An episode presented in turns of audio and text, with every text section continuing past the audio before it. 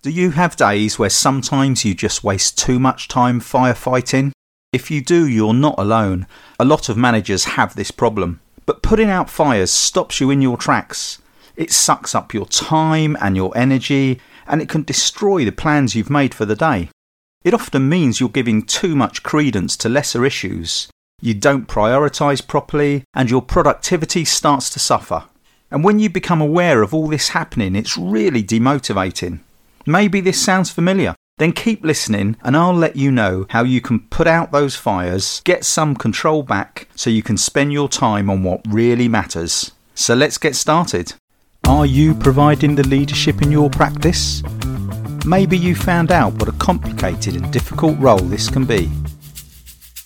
I'm Gary Hughes, and this is the Leadership in Practice podcast, where I'll be helping you manage some of the challenges all leaders face. I'll be giving you ideas and tools and helping you understand how you can be a better leader of your practice.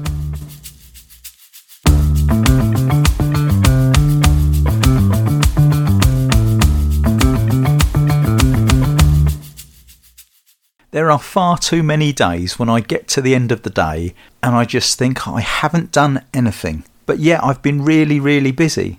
What I actually mean is I haven't done anything important, and instead all I've been doing is solving problems. And I should imagine this is a common situation for most practice managers, indeed, most managers.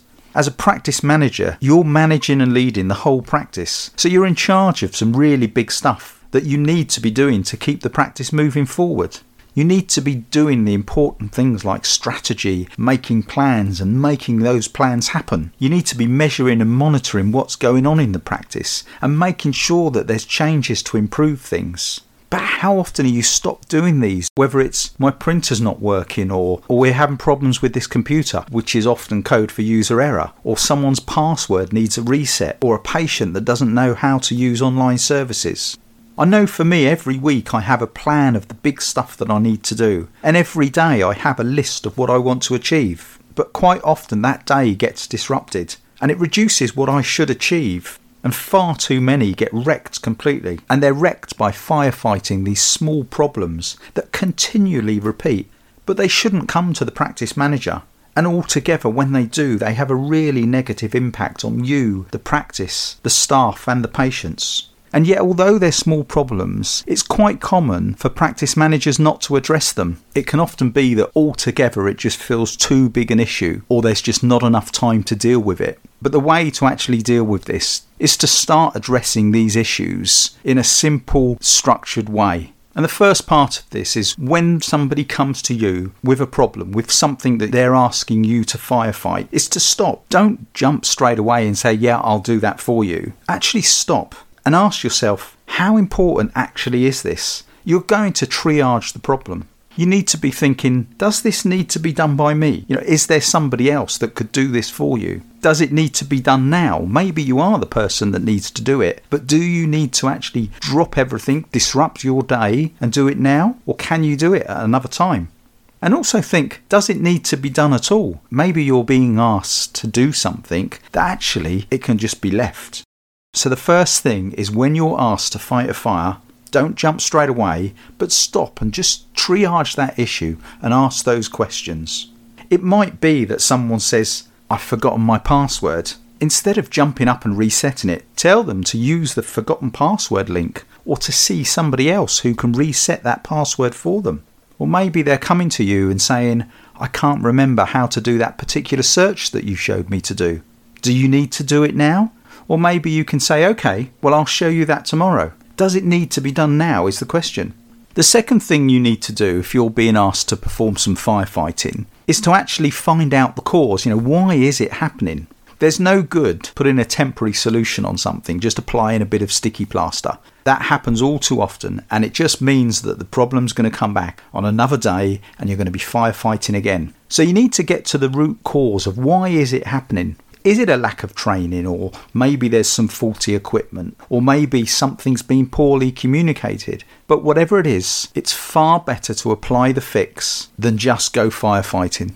And even if you can't apply that fix now, even if it takes more time than you've got, just make a note to go and do it at the earliest opportunity. Otherwise, it'll come back and you'll be firefighting again. And quite often, these things can be simple solutions.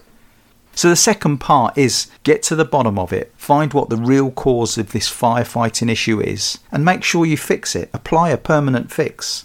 Now, the third important part of all of this is to make sure that you delegate the fix. It won't help you if you're going around fixing everything so you don't have to firefight. In the long run, it might be great, you might stop the problems, but in the short term, you're going to have an awful lot of time spent fixing issues. So delegate the fix. Rather than thanking staff for dealing with fires, it's far better to reward them for fixing the real issues. Try and create a situation and encouraging a culture where actually people are told they've got to find the solution to fix it permanently rather than just a bit of firefighting. To help you do this, it's a good idea to identify the people in the team who've got the skills and knowledge to do some of this and make sure you empower them and task them to apply permanent solutions. You want to make it clear that your expectation is there's not going to be any firefighting, and it's important to do this to be able to concentrate on the big important stuff and not for you and everybody else to spend their days on solving little issues. And you need to make it clear on who they go to. If you can create a team of people to actually solve all of these problems, then make sure everybody knows who they go to and there are some easy ways you can do this. I know of some practices who've had a duty manager each day who is the person the, the team go to that day for any issues. You can also give the line managers and the key people in the practice the authority to actually make the decisions that are needed to solve the problems. And another important thing to do is to actually encourage individuals to take ownership of their own problems. For simple things like unjamming the printer or replacing a toner cartridge, individuals can take ownership of their own equipment and their own room. So it's important not to take responsibility yourself for applying all the fixes, but delegate this to other people as well.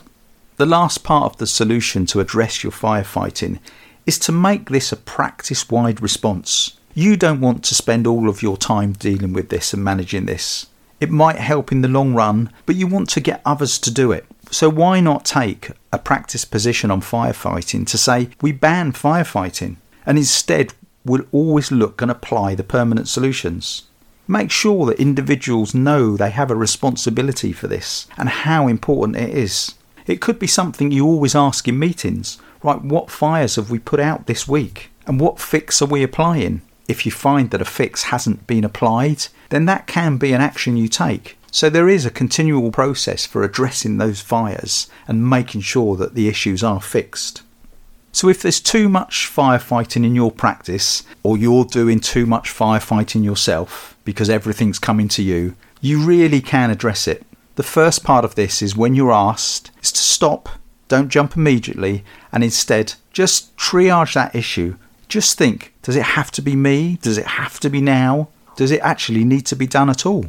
And you then need to find the cause, not just a temporary fix, but find the root cause and fix it. And don't take all of these fixes on yourself. Make sure you're involving others and delegating these fixes to other people. And in doing all of this, make sure it's a practice wide thing. Make sure it's part of your culture where you ban firefighting and instead apply the fixes.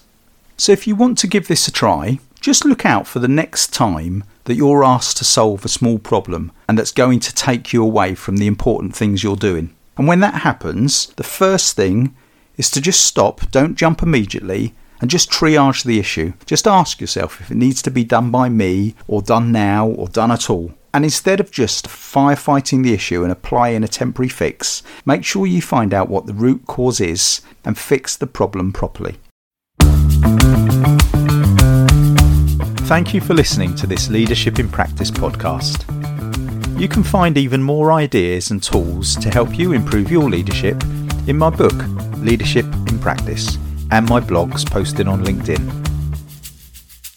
If you'd like help with a leadership challenge, contact me at gary at leadershipinpractice.co.uk. Connect with me on LinkedIn or head on over to www.leadershipinpractice.co.uk It'll be great to connect with you.